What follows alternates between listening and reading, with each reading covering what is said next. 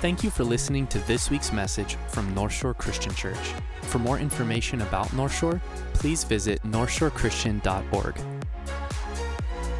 Morning, North Shore. Hi, my name is Sanjay Merchant. Uh, I'm a pastor here, and I know many of you guys. If you don't know me, that's, that's who I am. Also, a professor of theology at Moody Bible Institute in Chicago, so it's always great to get back to Everett. Um, love being here, and you guys are a huge encouragement to me personally, and hope to return the favor. Um, love you guys. We are starting a new series in the book of Ephesians.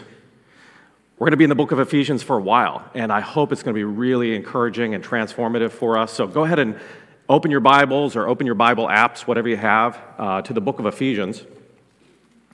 And our text today is, um, well, it's only, it's only Paul's greeting. It's uh, verses 1 and 2 of the first chapter of Ephesians. And you might think, oh, the greeting, that's just um, sort of formal stuff. That's not really with the apostles, that's never true. Everything is packed with meaning. So let me read um, verses 1 and 2 of Ephesians chapter 1. Paul says, uh, Paul, an apostle of Christ Jesus, by the will of God, to the saints who are in Ephesus and are faithful in Christ Jesus, grace to you and peace from God our Father and the Lord Jesus Christ. All right, just that greeting, it's so packed with meaning. And it might not seem that way. It just sort of seems like formalities. Oh, that sounds like that's how apostles talk, right? That's how they talk. Um, just in this first couple verses, pay attention as we read Ephesians, as we go along um, in, in, this series. How many times Paul says, in Christ Jesus, or in Jesus Christ, however uh, it, it comes out.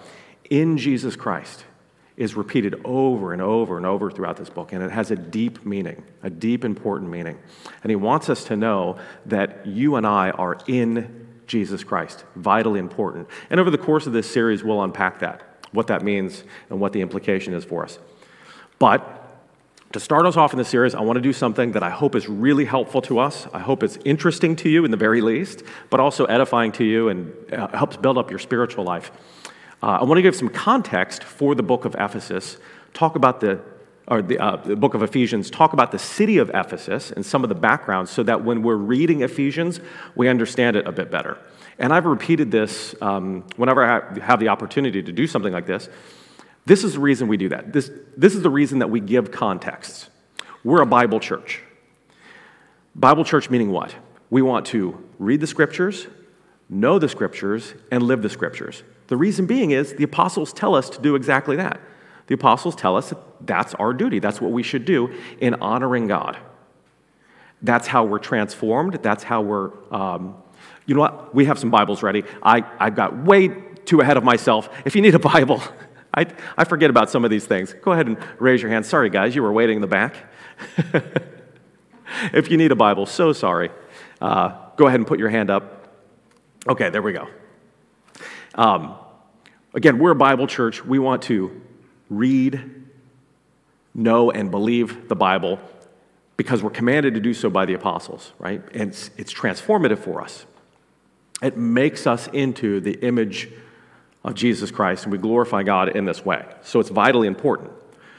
Our problem, being 21st century people, far away from the culture and the historical time frame and even the language of the Bible, um, we have a duty, the teaching team of this church has a duty to provide that context so that when we get into the Bible, you are facilitated in your Bible reading.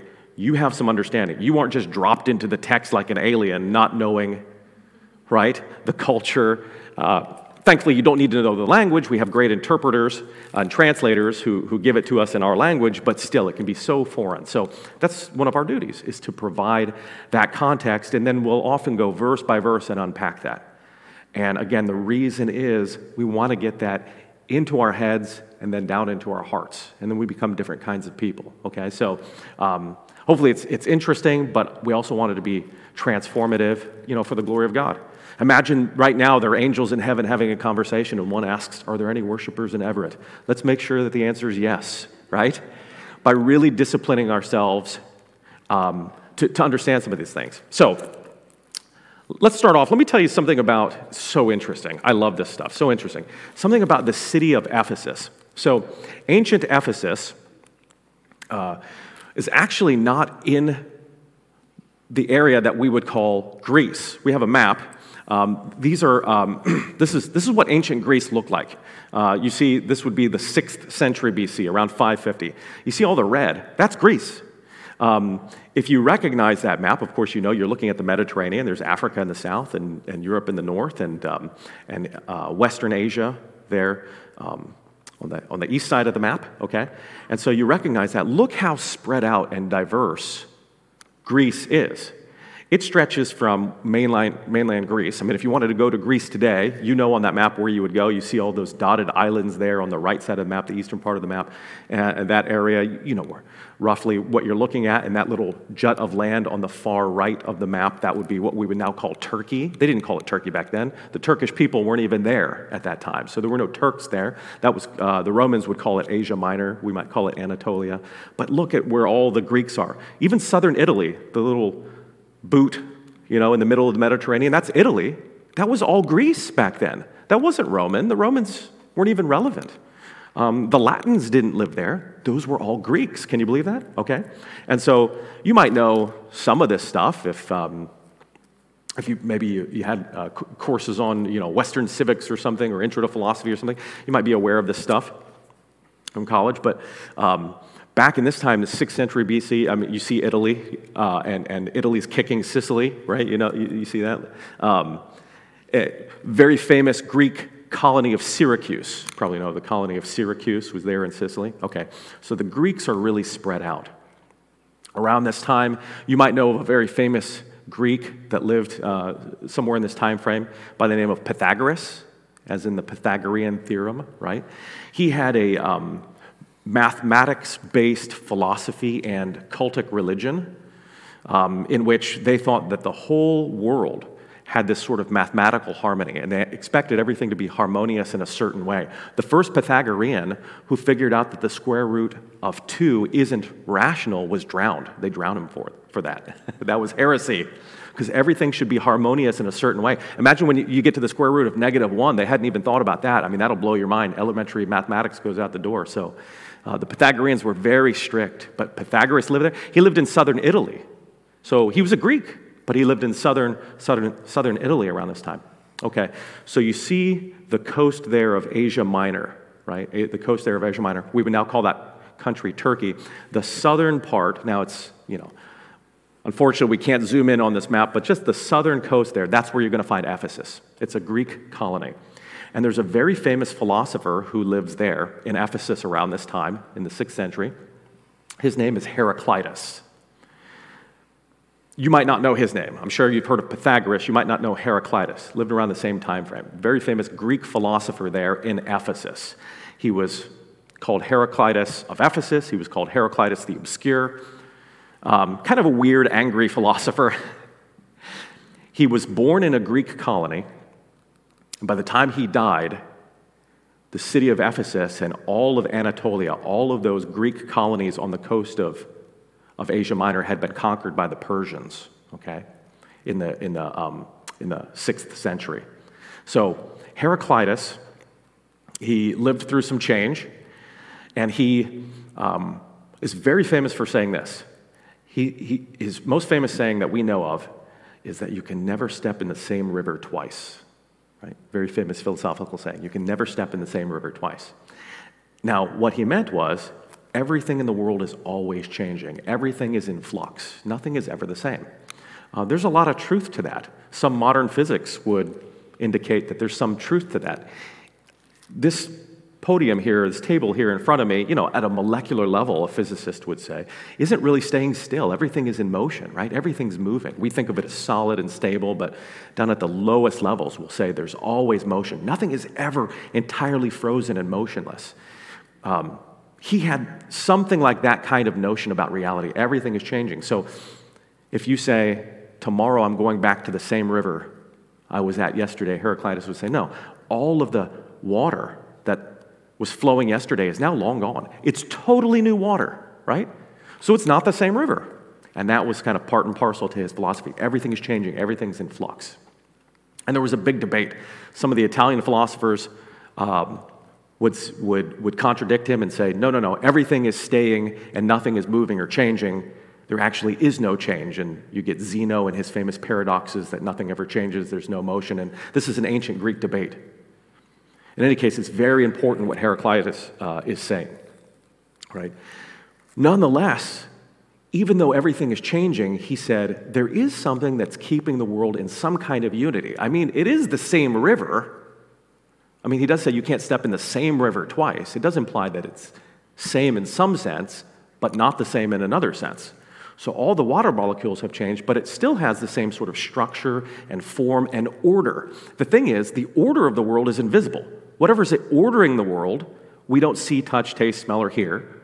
Everything that we sense with our senses is changing. But the invisible order of the world, something is keeping everything in order. What is it? Well, he called the invisible ordering principle of the world a sort of matrix which keeps the world from falling into total chaos. He called it ho logos, halagos, or the logic, the logic of the world. Very famous idea that Heraclitus uh, inaugurated there in, the, in that time frame in, uh, in, in Ephesus. So he becomes a very important and influential philosopher. Okay, so just put a pin in that idea. I'm not just telling you just out of interest, that idea of ho logos. Very important. So that again comes from Ephesus. So we're looking at Ephesus in the sixth century. As I told you, here's what Greece looks like roughly. Sometime in the sixth century, Cyrus the Great, who we read about in the Bible, he comes to power, and we see the rise of the great Persian Empire. And the Persians, you remember, this comes at the end of Old Testament history. The Persians release the Jews from Babylonian captivity and allow people like Ezra and Nehemiah to return and rebuild Jerusalem. And you remember that's how the Old Testament closes with the rebuilding of the temple, and Israel's waiting for God to return, and nothing happens, right? That's how the Hebrew Bible closes. God doesn't return. Until in the Gospels, we see God returning, Emmanuel, God with us, in the temple of the body of Jesus Christ. But Israel's waiting at the end of uh, the Old Testament period. Okay, that same Persian Empire comes to power and they conquer the whole um, of, of Asia Minor. And so all of those towns, all of those Greek towns on the coast of, of Asia Minor, they're called Ionian Greece. Those are called the Ionian colonies. They called themselves the Ionian League. You remember ancient Greece, city states, they kind of squabbled and fought among themselves, but they all considered each other Greek. They had the same language, the same culture, and so when the Persians came to town, well, the Persians were outsiders, and so they would band together and they would fight the Persians, and they, they would go back to squabbling among themselves. But if you were Greek, you were Greek, right? You were family, uh, even though we, we, we, had our squabbles. But when the Persians came, they um, conquered the Ionian towns, and then you probably know something about the great wars between the Persians and the Greeks and the Battle of Marathon and Thermopylae and that kind of stuff. And so uh, they were trying to overtake mainland Greece, and so it was a you know major uh, set of events in human history, really important events in human history around this time frame? Well, around the fourth century. So we move forward, fourth century BC, a few hundred years. Very famously, what happens is in northern Greece, the area called Macedon, we have the rise of Alexander the Great. And Alexander the Great, very famously, makes these massive reforms. Actually, his father, Philip II, made these massive reforms in the Macedonian military and became so powerful, it was so effective, that he conquered all of Greece and then, before he was 30, between the ages of 19 and about 30, he swept through Persia and conquered all of Persia and became this Macedonian king over Greece and Persia. And the Greek Empire stretched from Athens to Pakistan. That's why the New Testament is written in Greek. Totally Hellenized uh, all of, um, uh, of Western Asia. And so the world becomes Greek speaking and uh, encounters Greek culture. And so this is around the fourth century. Well, Alexander the Great dies, and the Macedonian Greek Empire kind of fractures, right? And in that vacuum, of course, we get the rise of the Romans. Around the second century BC into the first century BC. You get the rise of the Romans. And I don't have a Roman map, but you know what a Roman map would look like. They own the whole Mediterranean, right? The Mediterranean comes to be known as the Roman lake. The whole, all North Africa, all around is all Roman, including, as we see the New Testament open, uh, Israel, Jerusalem, it's all, it's all Roman, right? And so, around the time in the first century, around the time of the death of Julius Caesar, you have this famous battle at Philippi for control of the Roman Empire. And from about 50 BC, uh, we have the reign of Augustus Caesar, um, Julius Caesar's nephew, and, and uh, he becomes the first kind of de facto emperor of Rome. And that's the Roman emperor when Jesus was born, right? When Jesus was born. So, just kind of have this time frame in your mind because all of this is actually quite important to the city of Ephesus and actually understanding the book of Ephesians. Sixth century BC, you get the rise of the Persians. Ephesus becomes a Persian city, right? Fourth century BC, you get the conquest of the Macedonian Greeks, and it becomes, again, a Macedonian Greek city, fourth century. Uh, then, then sometime in the first century, second century to first century, it becomes a Roman city, and so you get it passing, but all, all the while, it's a very cosmopolitan place, right? Um, you have uh, just this changeover and influx of all these sorts of people, but you get all of these different empires that influence it. The whole while, Ephesus is a very, very strategic, important place, right on the coast there, a, post, uh, a port city, okay? And so by the time we get to Roman Ephesus, as we read in the New Testament. Roman Ephesus, uh, well, this is how it looks today. And so here's some, some pictures of it. Um, so, some of my own pictures uh, of Roman Ephesus, and it, well, it's, it's in ruins. Ephesus is now a bit inland because, you know, a few thousand years, um, because of the built up of silt, some towns that used to be right on the water are now a bit inland. And so it's a little bit far away. It's a very dry place. You can tell it looks very dry, but but here's um, how, Ephesus, how Ephesus looks uh, today. We learn a lot. We actually know more about the church of Ephesus than any other New Testament church. We know about the city, very large and important. It's comparable to cities like Corinth. It's even comparable to, to cities like Rome, uh, comparable to cities like Antioch and Alexandria, really important uh, cities in the Roman Empire. It was a huge and, and vital center for worship. And as you know, the Romans really respected Greek culture. So in the New Testament, we know that the Romans are in authority, but there's so much about Greek culture that's relevant, especially Greek religion. It's very important. They were polytheists, as you know, they had many gods. Um, the god of Athens, for example, was the goddess Athena, right? So we know that. The god of Ephesus was a goddess by the name of Artemis. Artemis. She's very, very important. And so, if you wanted to worship Artemis, you would go to the temple of Artemis in Ephesus. She was a fertility goddess. The temple of Artemis was um, an incredible structure. Unfortunately, it's, it's gone, and there's just a plot of land there, and there's a couple stones left, but it's been destroyed. It was one of the seven wonders of the ancient world. It was a really impressive building. Artemis was a fertility goddess, and um, the first time I ever saw a picture, not a picture, sorry, a statue of, of Artemis, um, was on a tour of Ephesus. And I, I kind of went off the tour because the tour guides in, in well, we're in Turkey, but the, the, uh, the, the, tour guides of these ancient Greeks um, uh, ruins, they always want to talk about the darn columns. They want to tell us about the columns all the time. And these are Doric columns, and these are Corinthian columns. And my gosh, I don't want to hear about these columns anymore. I mean, the Greeks just love their columns. I don't, I don't want to, right? And so I'm getting so bored. It's, we're hot and we're in the sun, and I can't hear about another column. So I, I sort of get off the tour, and I find, um, you know, these ancient Greek sites. I mean, there's just so much history. Much of it is still, 21st century, it's just in a pile of rubble. Just a pile of rubble. His, you would think that historians, they would sort through every little rock of significance. They don't.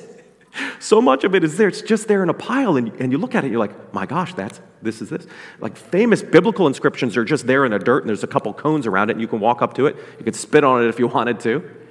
It's amazing stuff. I walked up to a statue. I thought it was a um, carving of grapes. I thought it was like a bunch of grapes.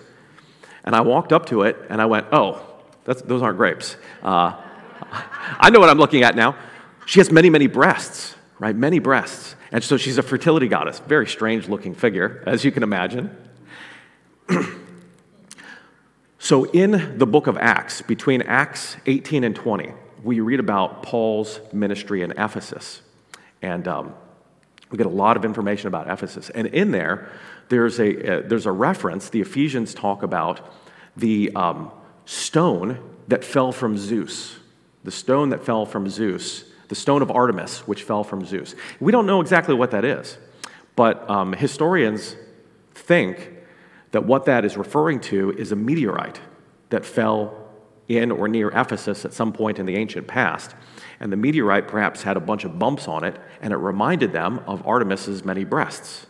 And they said, Zeus sent down this stone as a item of worship to locate the worship of Artemis here. And that's why Artemis became the, the patron goddess of, of Ephesus. So, um, so her worship was there, and that's very, very important. So the city of Ephesus is a big, important town.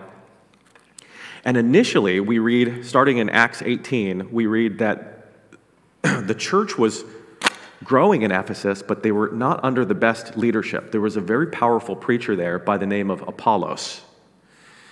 Apollos was well intentioned, very dynamic, but he was a bit untrained. And he had some mis- mistakes in his teaching. He didn't quite understand the gospel. And so Paul sent a Jewish couple by the name of um, Priscilla and Aquila, who he had met in Corinth. Priscilla and Aquila had been kicked out of Rome. Claudius, the emperor of Rome, kicked all the Jews out of Rome because Jews and Christians, they were all the same ethnic group, they were all Jews, but Jews and Christians were debating over whether Jesus was the Messiah. And it was so bad in Rome that it was disrupting commerce, and the Romans got sick of it, so they kicked all the Jews out. There was an edict to kick all the Jews out. And so he met Priscilla and Aquila, and they really had a keen understanding of the, of the gospel. They were this really powerful evangelistic team, this married couple. So he told them, go to Ephesus. And they went to Ephesus and they sort of retrained Apollos and they gave Apollos a clearer understanding of the gospel. And that's great because Apollos was, was a really um, powerful Christian teacher and uh, had the humility to listen to Priscilla and Aquila. And so that really helped change things in the Ephesian church. Eventually, Paul made it to Ephesus himself. And when he got there, he met some people who knew the baptism of repentance that John the Baptist had taught, and they believed that Jesus was the Messiah, but they had never even heard of the Holy Spirit. And so, this is how bad the teaching was among the church in, in Ephesus. So, when Paul gets there, things really change. He teaches them about the baptism of the Holy Spirit, he prays for them, they begin speaking in tongues. And so they're really transformed through Paul's ministry. In fact, Luke tells us in Acts that some you know, cloths or aprons that Paul would touch, that would touch his skin, would be given to people who either had diseases or had demonic possessions, and they would be healed. So Paul's uh, ministry of miracles in Ephesus was, was really powerful. It was so transformative um, in, in Ephesus. He taught in the synagogue, the, the Jewish place of worship in Ephesus, for three months. And as normally happened, he would go to the synagogue of any city or town that he would uh, start ministering in because he would go first to the Jewish community because the gospel is first for the Jew and then for the Gentile. And so he would go to the Jewish community and he would teach the gospel there and argue from the Hebrew Bible that Jesus Christ is the Messiah, the Savior of Israel, and the Savior of the world. And many would believe, and many would uh, would, would resist his teaching and would start uh, an opposition party, and there would always be some sort of controversy.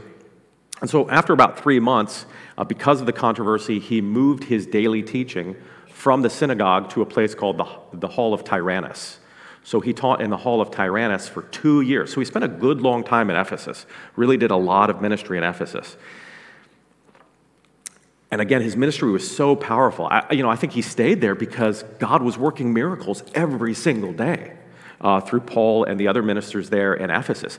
People were bringing out books, occultic books and books of magic, and publicly burning them. and, and, uh, and recanting their false worship and becoming Christians in droves. I mean, Ephesus was just this, you know, we know this term revival. I mean, Ephesus is the picture of revival, of total cultural change. In fact, it became so overwhelming. They would point at the Christians, Paul and his, and his co laborers, and say, These are the men who turn the world upside down with their preaching. From the Ephesian perspective, these guys were turning the world upside down. It was a revolution, right? And the environment was ripe for rioting. And that's exactly what happened. A um, idol seller, you know, it was a place of worship, and they would sell many, many idols. Um, almost like you would go to a city and you would just buy a souvenir, right? A little kind of souvenir represent. You could still do this in Greece. You could go and buy a little uh, Greek idol. Most people wouldn't buy it as an object of worship. They'd just buy it as a nice little trinket, um, you know, for their mantle or something. But they used to buy these things kind of like a souvenir, but it had religious meaning to them. And so they made good business out of making these little idols. People would come to Ephesus for worship. Well, it had gotten so bad in Ephesus from their perspective, it had been, the church had made such radical cultural changes that the idol salesman couldn't make a living anymore. It was destroying their business. So the idol makers started a riot. They got out into the streets, they grabbed a couple Christians, and they dragged them into the great theater of Ephesus. So you see the great theater there in the lower left.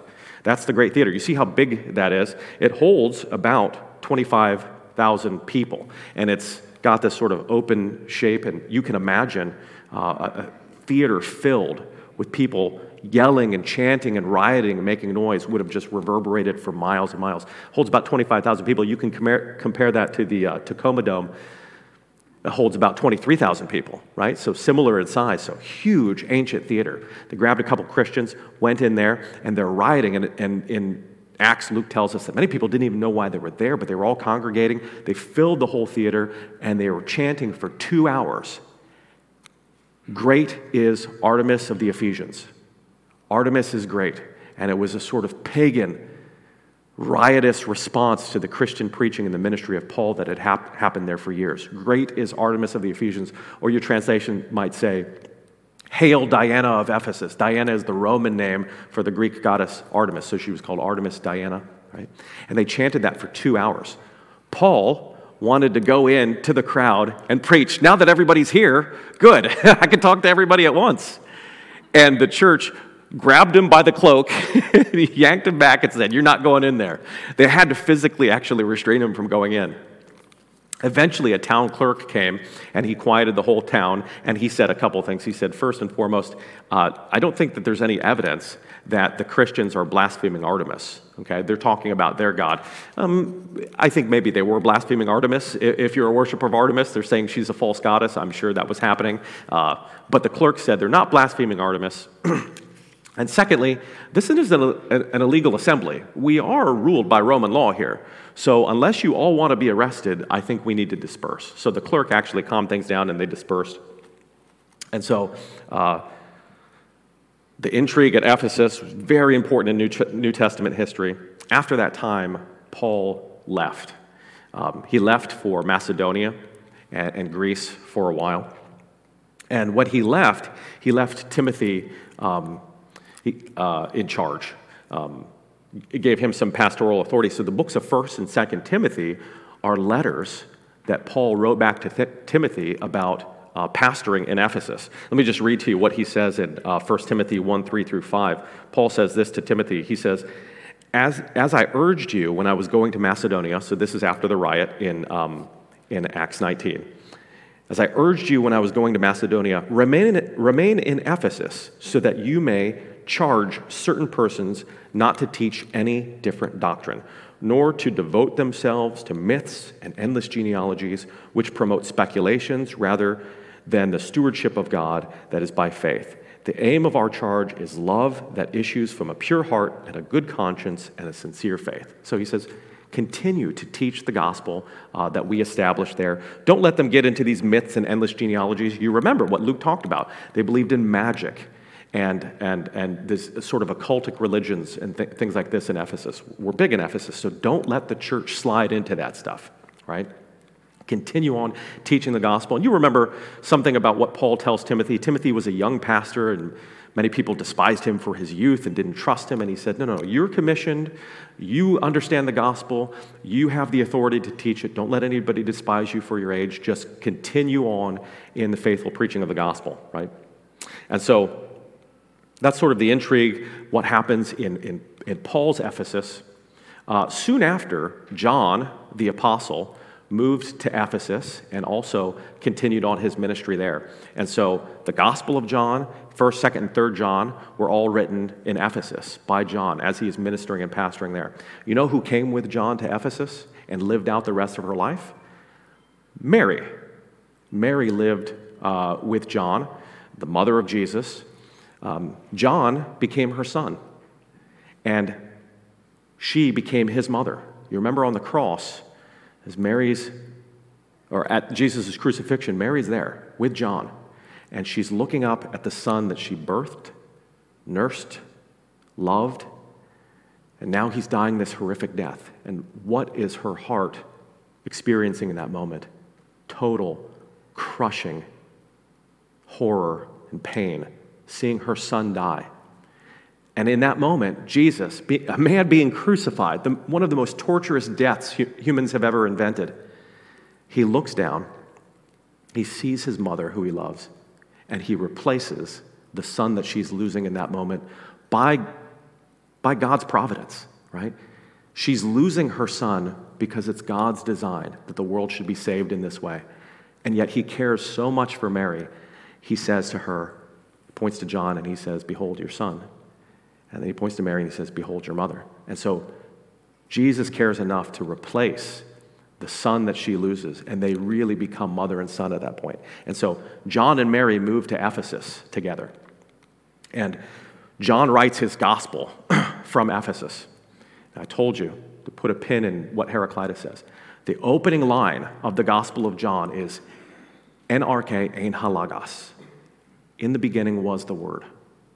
En arche ein ho logos. Halagos, that term comes from Heraclitus, 500 years earlier. Heraclitus of Ephesus. John says, in the beginning was the Logos, the Word. And all the Ephesians say, we know that. Heraclitus taught us that 500 years ago. But then he adds, the Word, the ordering principle, the logic of all reality that keeps everything in unity, that makes sense of the world, was with God and was God. And so he makes a distinction between God and the Logos and also says that God and the Logos are unified. And then he tells us in John 1:14 that the Logos took on flesh and dwelt among us. The Logos is Jesus Christ. So he uses Heraclitus' idea of the Logos and informs us that the ordering principle, the thing in which everything exists and has order, is in fact Jesus Christ himself. The revelation of God and so that's mind blowing. That's mind blowing. He leverages uh, uh, an idea, an Ephesian idea, to advance the gospel. Very, very important. John and Mary actually both died there, and their tombs are there in Ephesus. Likely that's actually their tombs. It's not just some weird tradition. Uh, likely that we, we actually have their tombs there. There was a church of Mary established at Ephesus. The church of Mary existed for many, many hundreds of years. So, in the 5th century AD, about a thousand years after Heraclitus, almost 500 years after the birth of Jesus, at the church of Ephesus, um, Christians got together and they were discussing a new idea that somebody had raised. Somebody raised this idea. There's a guy by the name of Nestorius raised this idea. He said, I don't think Jesus and the Christ are the same person. It just doesn't make sense. God being a human, that's not possible. I think it's something like this I think Jesus is a human man born from Mary in a conventional way. Apparently, Joseph was his father. And so you get Jesus Christ. And what happened is the Logos that John tells us about descended from heaven and sort of symbiotically indwells Jesus. Like, um, like um, Eddie Brock and Venom, right? You've got two, you, you know your you know your MCU, right? Okay, so you got Eddie, Eddie Brock and, and Venom. Symbiotically, you've got two personalities in one body. And so that's what Jesus is. Jesus, Jesus of Nazareth is a human. The Christ is the Logos symbiotically indwelling, and you've got two consciousnesses, two personalities, and that's how you make sense of it. And so Mary, she didn't give birth to divinity, she gave birth to a human who is indwelt by divinity. And the Logos is someone separate from Jesus. And the church got together in the fifth century at Ephesus in the Church of Mary. In the Church of Mary. And they, re- they reviewed this, they analyzed this teaching, and they said, No, Nestorius, you're wrong. That is not what John told us. And very importantly, they were at the site where John taught these ideas 500 years earlier. They were at the Church of Mary, and they declared it's kind of a weird roundabout way of making a declaration about this, but Nestorianism was wrong. Mary is Theotokos. Not Christotokos, but Theotokos. What that means is the child that she bore, Theotokos means she is the God bearer. The child that she bore was fully divine. Nestorian said she's merely Christotokos, right? The bearer of Jesus, right? Just the bearer of, of a human. They said, no, no, no, she's Theotokos, the bearer of God. That's where you get the Catholic language that Mary is the mother of God. Many people misunderstand that and think that what that means, even many Catholics misunderstand it, and they think what it means is somehow Mary has authority over God. Even worse, to think that somehow Mary precedes God? No, that's not even possible. Nobody precedes God. So that's not the idea at all. But what they wanted to emphasize is that Jesus was fully divine. So Mary is the mother of God. She, in other words, the child that she bore was fully divine. All of those ideas of the gospel and of the apostolic teaching are all centered on Ephesus. Okay? So there's a lot there. I know I dropped a lot on you. There's a lot there, but hopefully that makes sense of a lot of things for us. All right? Okay, there we go. All right, now let's talk about the book of Ephesians. That's some of the background. Let's talk about the book of Ephesians. Sorry? Little, okay, it's a lot, yeah.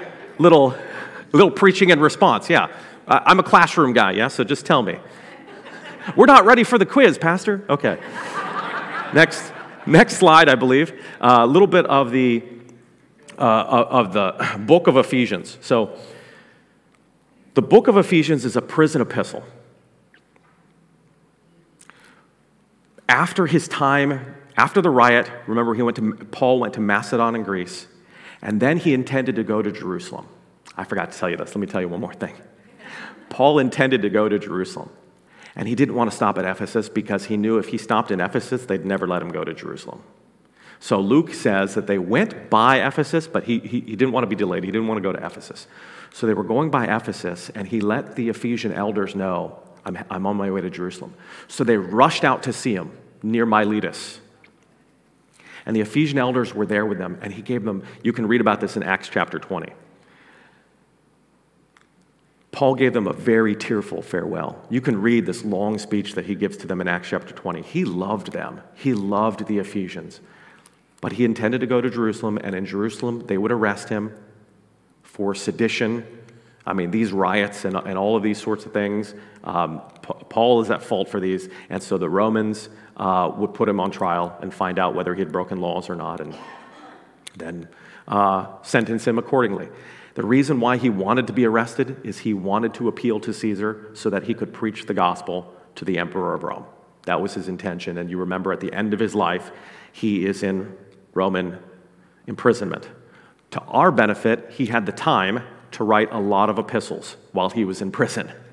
So he wasn't doing practical ministry. He was sort of stuck in a room, often chained to a Roman guard or something like that, or under house arrest. He had a little bit of freedom at times, but he wrote a lot of epistles. And so he wrote Ephesians, he wrote back to Ephesus. It was uh, one of these epistles. And so, Acts chapter 20, he gives this very tearful farewell. And it's, it's hard to get through. If you understand some of this background and history, and when you read Acts chapter 20, man, it, it, it'll, it's hard for me to get through without tearing up.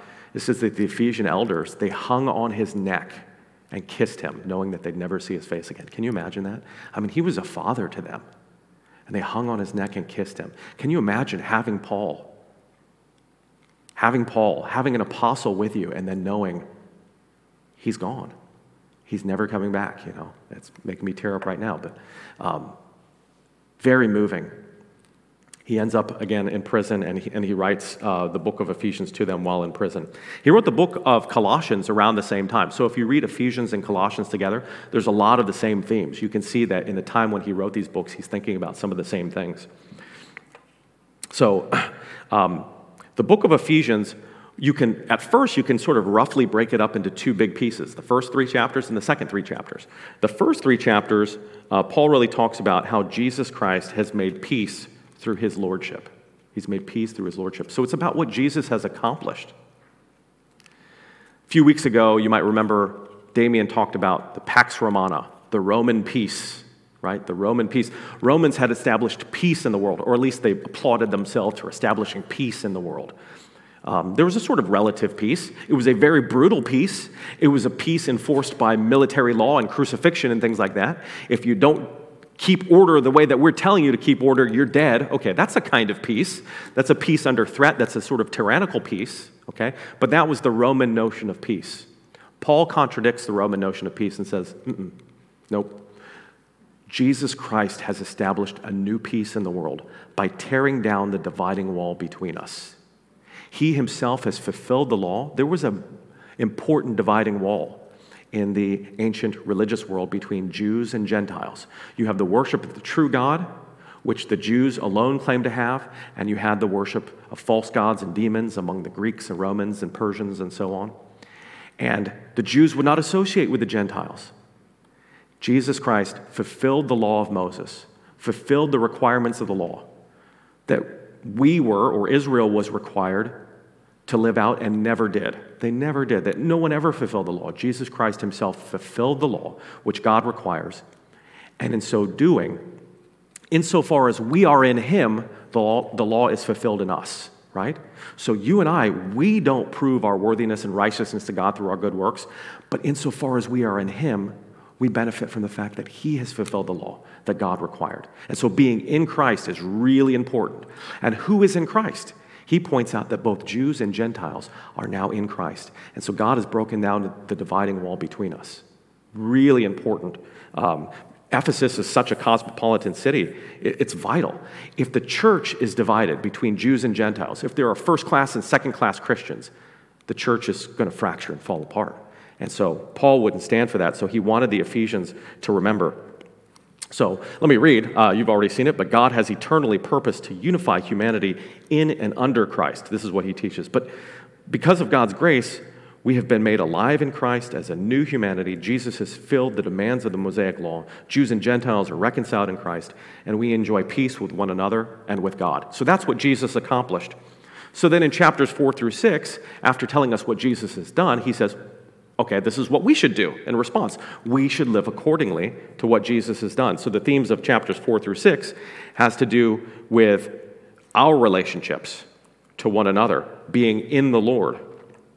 And so Paul says in chapters four through six, because we are recipients of God's grace, we must live holy lives and humbly love one another because we are empowered by one Spirit we must use our various talents to build one another into a new temple with Christ as the cornerstone, or a new body with Christ as the head, living according to Christ's lordship in all things. So, Paul is telling us that the Christian life, there's nothing necessarily heroic involved, right? If you really want to live for Jesus, like, like your, your fantasy life as a worshiper, like, God, I really want to serve you, think of doing heroic things going to far off places and preaching to those who haven't heard and learning their language and living among them. That's true faithfulness. That would be great. That would be great. That's not necessarily for everyone. Um, laying hands on people and seeing them healed. That would be great. That would be great. No reason not to pursue such things. But that's not necessarily required. Because we can't even love or care for one another outside of the one spirit that unifies us. We can't even listen to one another without tribalizing and devolving into bickering and squabbling and warfare and hatred without the one spirit. We are multicultural, we are multi ethnic, right? We are multi generational, and that's exactly what the church should be. And the world should look at us and go, how, how is that possible? Because outside of the church, it's not possible. Outside of the unity that Jesus Christ provides, it's emphatically not possible. Think about, in our world, the kind of divisions that we have. I mean, we can just be blunt about it. we are told in our nation there is a white black distinction, a vital distinction. It is a dividing line. To the degree that that's true historically, or to the degree that that's maybe manufactured and people want to make us feel that way, we feel it. Is it true that there is such a distinction? Not in the church. Jesus Christ has broken that, down that dividing line. There is a red blue rivalry and distinction. Jesus Christ has broken down those dividing lines. If we're not living in such a way that those divisions are broken down, then we are not living according to the one Spirit who has brought unity. Uh, so, for us, here's our response. Let's just think worshipfully about this now, okay? We want to ask in which areas of our lives do we fail to recognize Christ's Lordship? In which areas of, uh, of my life do I fail to experience Christ's peace? If we have animosity towards one another, brothers and sisters in Christ, because of political views, cultural views, or something like that, there's something quite wrong. We need to be reformed and unified in Christ. That doesn't mean we can't have disagreements. We can't have misunderstandings. We certainly can, and those do happen. But ultimately, we must be reconciled in peace. We cannot drive out others for these sort of ulterior reasons. And so, what can we do as we read through Ephesians, as we think through Ephesians? What can we do to use our talents to build up one another um, and to trust God to make our and, and, trust God to make our efforts fruitful in all of this? What can we do to be peacemakers amongst one, among one another? If we do so, we're doing what Paul entrusts us to do as believers, having understood and received the gospel, to live it out in this way, to be peacemakers, and to show that we are ruled here at this church by one Spirit, loving one another earnestly, and we're glorifying God, and the angels will say, There are worshipers in Everett. All right, All right. amen, amen.